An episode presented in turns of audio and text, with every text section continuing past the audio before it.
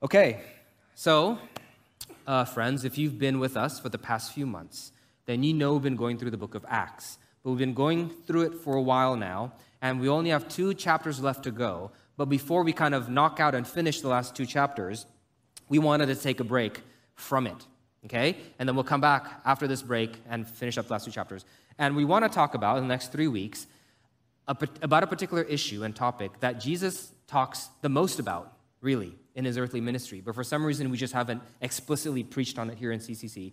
Um, and that is the issue of money.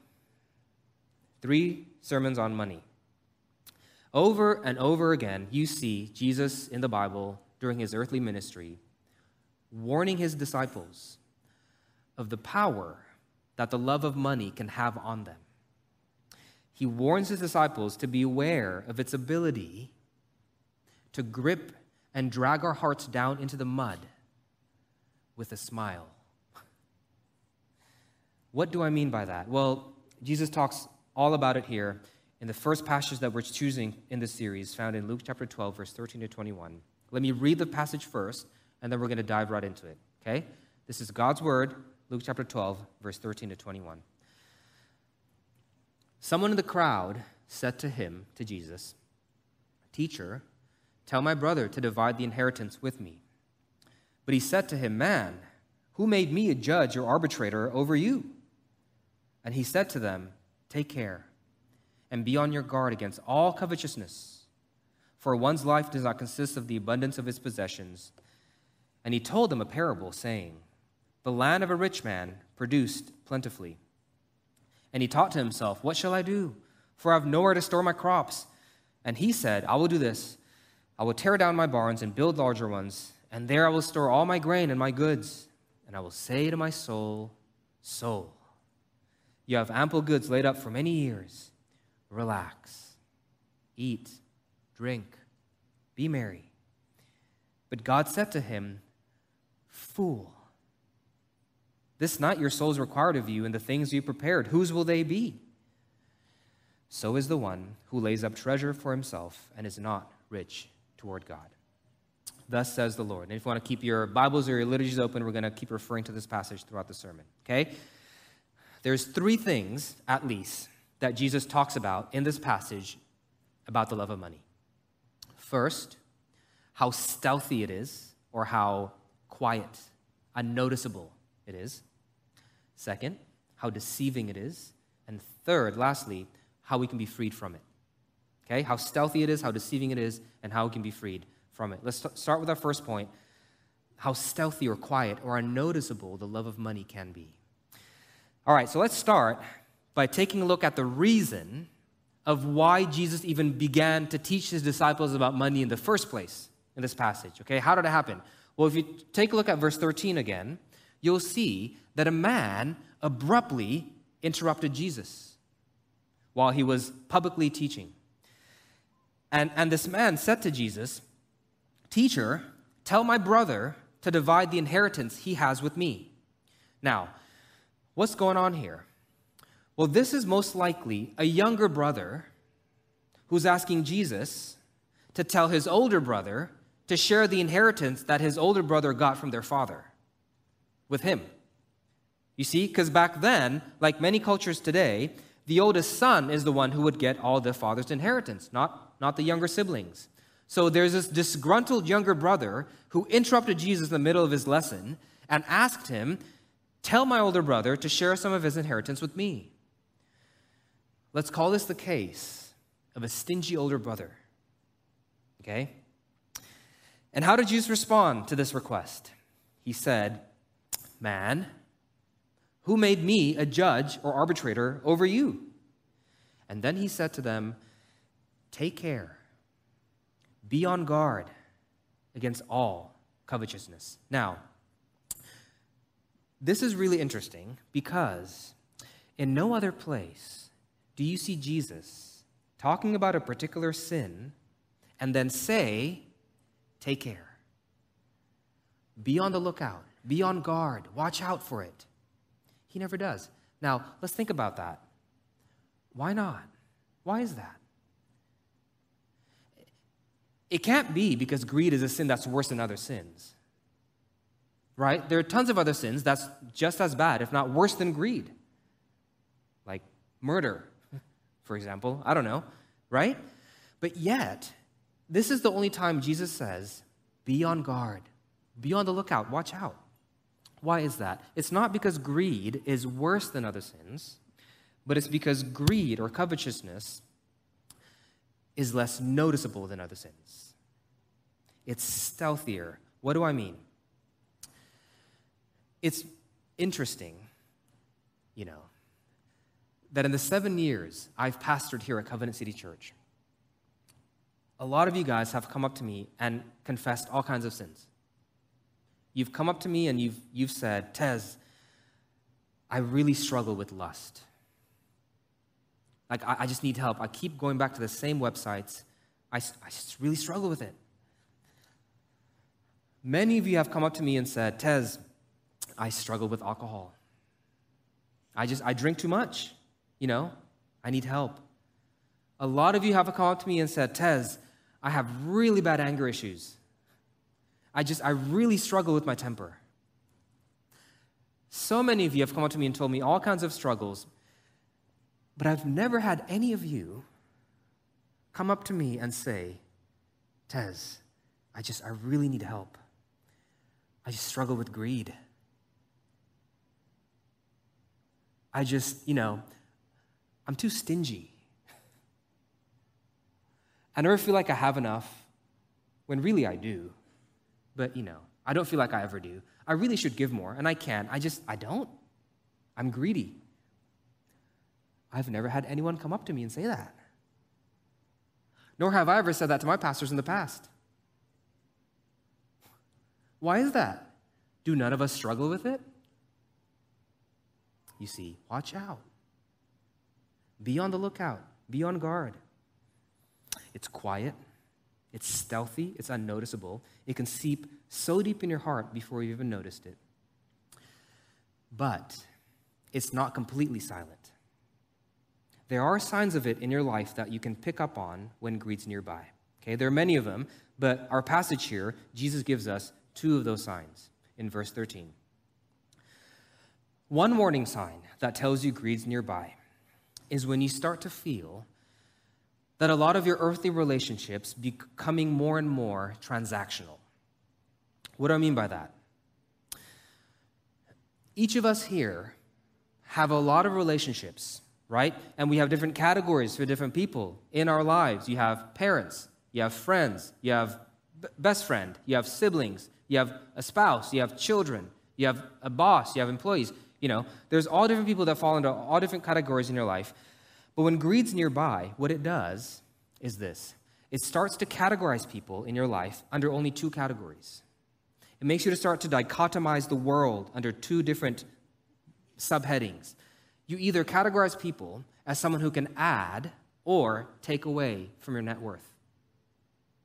That's the only way you see people. And the example here as well with these two brothers, these siblings, they're, they're family. But now all they view each other as is merely either a prospect or a threat to their net worth.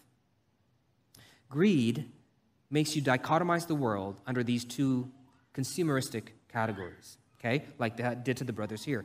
But not only that, the second thing that greed does, it doesn't only mess up your horizontal relationships, what it also does is it messes up your vertical relationship. Where do we see that in the passage? Well, we see that in the way that Jesus responded to this younger brother. When the younger brother, in verse 13, asked Jesus to be the judge between him and his older brother, right? Judge between us, be the arbitrator between us. Jesus' response was very interesting. He said in verse 15, Man, who made me judge over you? And if you know your Bibles, what's your answer? Your answer would be, um, You did? You're Jesus. You're the God of the universe. Of course, you're judge over us. What do you mean you're not judge over us? Judge us right now. But Jesus says, No, no, no, I'm not a judge over you. And that's confusing, isn't it? But here's the thing the reason why Jesus said, I'm not the judge over you, is because he knew that the kind of judge the younger brother wanted Jesus to be is not the kind of judge that Jesus is. The younger brother wanted Jesus to be the kind of judge that can personally help his net worth. The younger brother wanted Jesus to be a personal lawyer. And Jesus is saying, No, that's not, that's not the kind of judge I am. I'm not here to make you richer. I'm going to come to judge other things. You see, greed, it messes with your horizontal relationships and also messes with your vertical one, with God. And look, I'm not making excuses for this younger brother, but you know, if you think about it, also, poor younger brother, right? He's, he's walking around, he's running around, just disappointed at everything. His greed has gripped him so much, he's just always disappointed. He's disappointed at his older brother for not giving him what he wants. He's disappointed at Jesus for not giving him what he wants. And it's like greed has this way to just make us constantly disappointed at everyone around us, including God. They're not giving me what I want. He's not giving me what I want. See, one sign that greed's nearby is that you are just never satisfied and you're always disappointed at everything and everyone around you, and you become cynical. Cynicism is the odor of greed. If you smell it, it's around. Okay? It's dangerous. Be on the lookout. Watch out. But, Jesus continues here, greed's also dangerous, not only because it's stealthy and because it's unnoticeable, but also because of how deceiving it is, which leads us to our second point. The problem, Jesus continues to explain here, is not only that greed is hard to find, it's really hard to find, but once you find it, it'll give you an offer that you can't refuse. It will. What offer? Greed will offer you a rest for your soul. Where do we see that in the passage? Let's take a look at verses 16 to 19. Jesus told a parable, saying, The land of the rich man produced plentifully. And he thought to himself, What shall I do? For I have nowhere to store my crops. And he said, I will do this I will tear down my barns and build larger ones, and there I will store up all my grain and all my goods. And I will say to my soul, Soul, you have ample goods laid up for you many years. Relax. Eat, drink, be merry. Soul, relax. Let me ask you this When's the last time your soul relaxed? I'm not asking you when the last time your body relaxed. It's easy to make your body relaxed, you know, go get a massage. Then go home and watch Netflix for four hours with a bucket of ice cream in your hand, which sounds pretty good right about now. Your body will relax. Unless you're watching Train to Busan or something, then you'll be stressed out. I'm not asking when the last time your body relaxed. I'm asking when's the last time your soul relaxed? You can sleep on the most expensive Tempur-Pedic bed known to man and still be tossed and turned by anxiety. You can be lounging in a beach in Bali, yet have your soul flooded with thoughts that did not ask for permission before it entered.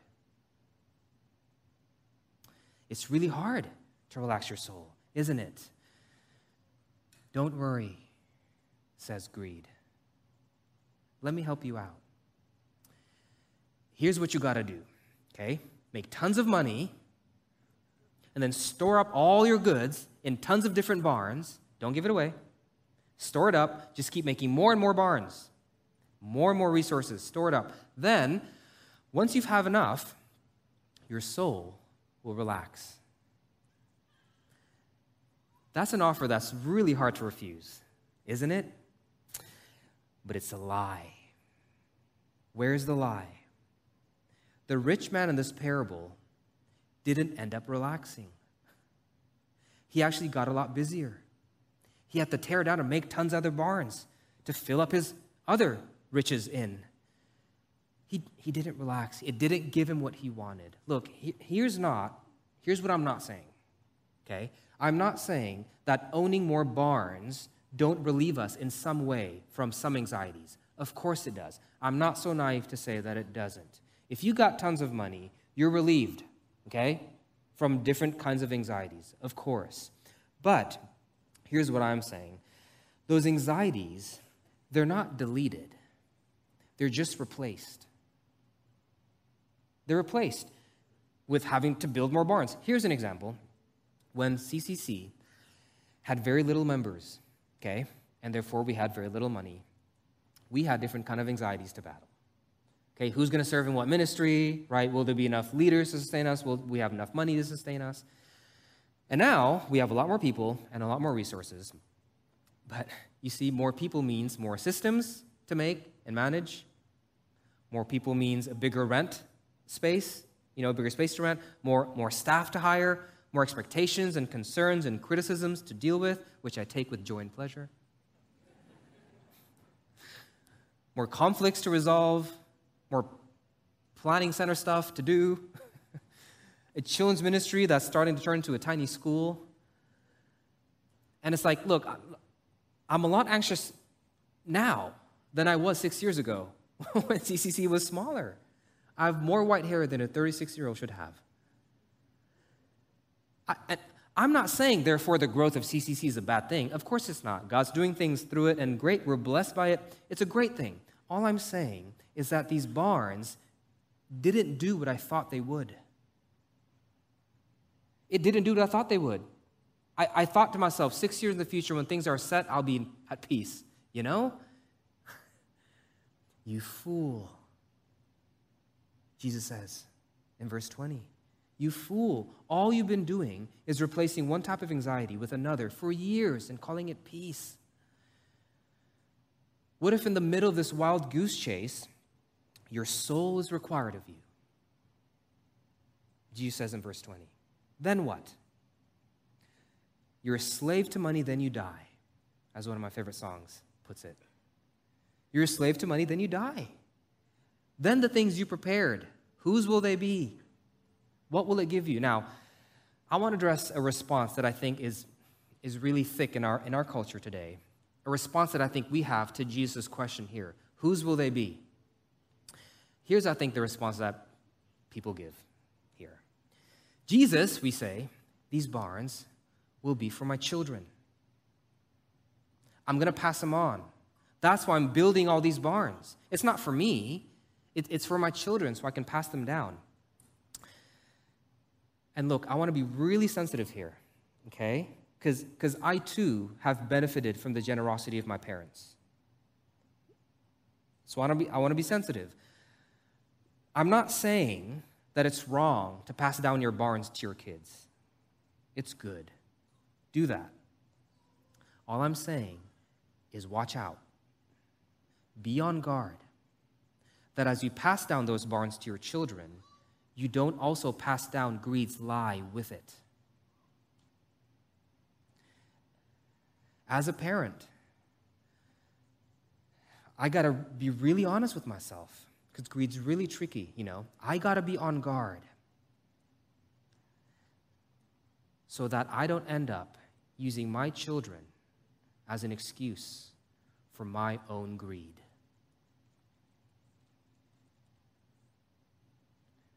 Just watch out. That's all I'm saying.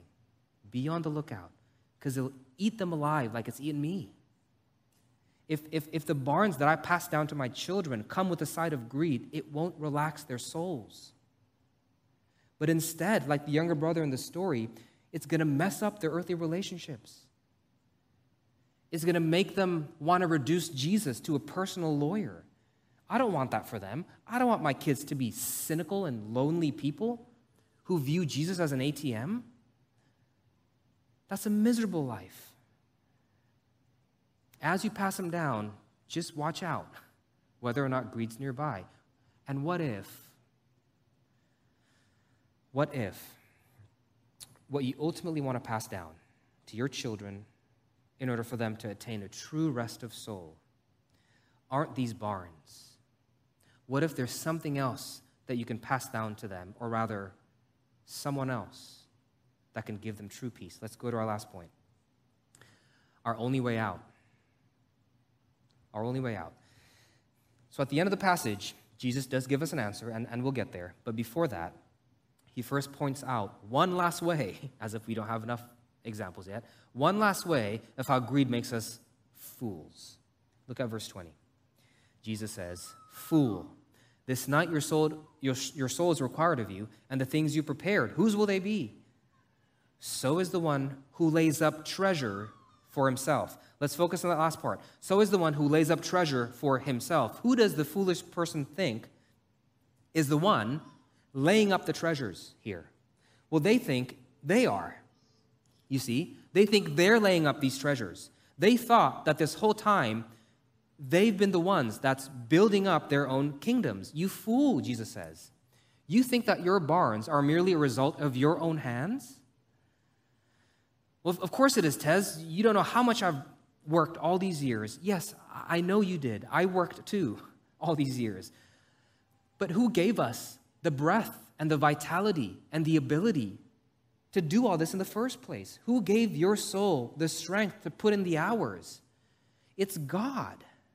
And He can stop giving that to you like that at any point, Jesus reminds us here. Has greed dragged us into such darkness to where we've forgotten who the true conductor of the universe is? As if we come to church on Sunday mornings, right? And God is interested and He's present and He's in control. But then during our office hours from Monday to Friday, He's disinterested, not present, and hands off. Has greed turned us to functional atheists? We weren't the ones who ultimately orchestrated things to where we have what we have. You didn't decide to be born in the family you were born in, to have the education you have. Yes, we worked hard for some of these things, but a lot of it is orchestrated by God, not us. And we think to ourselves, oh, Jesus, why are you trying to take credit away from us? Don't you know how much we've worked for? He, he's not trying to take credit away from us. By reminding us of God's role in the laying up of our treasures, He's not trying to take credit away, He's trying to give you peace. How? Look, reason with me. If you think that the final sustenance of your body and soul is 100% dependent fully upon your own wit, if you think that the longevity of your body and soul is 100% dependent upon your own strength and your own ability to manipulate events, well, that's why you're anxious. that's why you're anxious. Have you ever been placed in a position at work that you're not qualified to do? Remember what you felt? What'd you feel? You felt anxious. You're not qualified to do this job. It's not you. Jesus isn't trying to take credit away, he's trying to give you peace. Greed says this You want peace, then forget about God. It's all up to you. You're the final one, you know, to lay up treasures for yourself. Tell this young, naive preacher that you won't eat if you don't work. Tell him that prayer does not pay bills. Of course, it doesn't pay bills. I'm not saying prayer pays bills. Work, save. All I'm saying is don't work and save in such a way that forgets there's a grand designer of events beyond you that's more powerful than you. And it's really up to him, not your barns. So, what you really need to worry about is not making more barns. What you really need to worry about is that you and this ultimate orchestrator are on good terms. That's your final concern. That's what you need to worry about to have peace, which is what Jesus says at the end. So is the, the one who lays up treasure for himself and is not rich toward God. What does it mean to be rich, to have a rich relationship with someone? Well, at the very least, it means that there's trust, there's mutual affection, you know, there's confidence that this person will be there for you when you need him. Are you rich toward God? That's the question. Not how many barns you have. Are you and the one who sits in the control room of the universe on good terms? How you answer that question will directly affect how deeply your soul is able to relax. Now, here's the temptation. You might think, ah, okay, the application is this then. In order for me to attain a rest of soul, then you're telling me that I got to go to church more. I got to tithe more. I got to go to Bible studies more so that I can build up this rich relationship toward God and be in good terms with the one who controls everything to secure my future. That's how I'm going to have peace. It's not. Because, see, if you think like that, that only tells me you're still under greed's spell. Why? Because then you're approaching God in the same exact way that this younger brother here approached Jesus. You're approaching God to make him your kind of personal lawyer. You're approaching him to kind of secure your personal uh, uh, future. And Jesus rebuked the young brother for doing that. That's not what I'm here for. That's not the solution. Okay, well, great. What is the solution then? How can we be rich toward God and know, beyond a shadow of doubt, that the one who sits in the control room of the universe will have our back? The answer is very ironic. It is. Because as the anxious younger brother here was complaining to Jesus about his stingy older, older brother that wouldn't share his inheritance, this is an ironic scene. The younger brother, in his complaint, completely failed to see who it was he was talking to. Who was he talking to? Friends, oftentimes in the Bible, our salvation is described as what? As the receiving of an inheritance. Is it not? Ephesians 1:11 In Christ we have received an eternal inheritance. 1 Peter chapter 1, through the resurrection of Christ, we have an inheritance that is imperishable. Romans 8:17 we are fellow what? Heirs with Christ. What can soothe the angst of the younger brother in this story? Is by realizing that the kind of older brother he's longed for is standing right in front of him.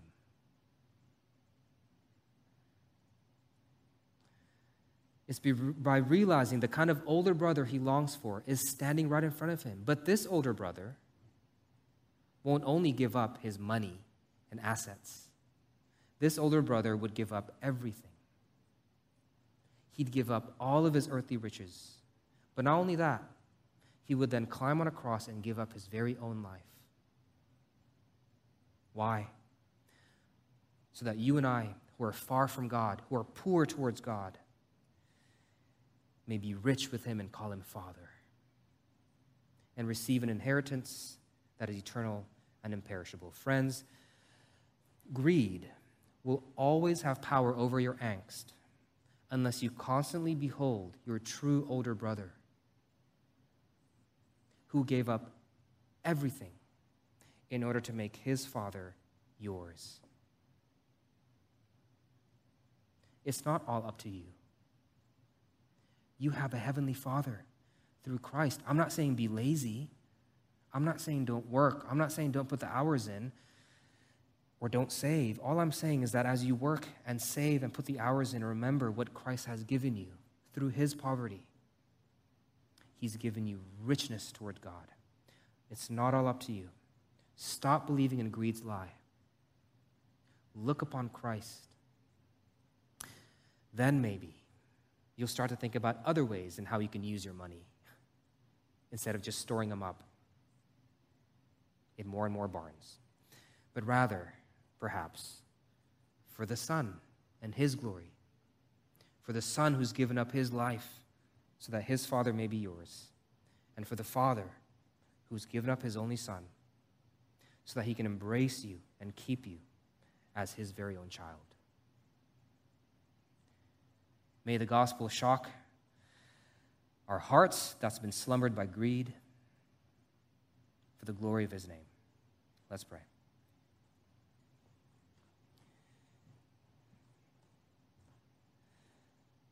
Father, we've all been fooled. Money hasn't made us fools, our love for it has. Help us now, Father, look back and reorient our lives.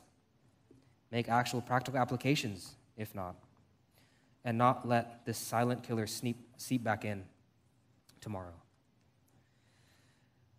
Remind us of the gospel, of the one who became poor so that we may be rich.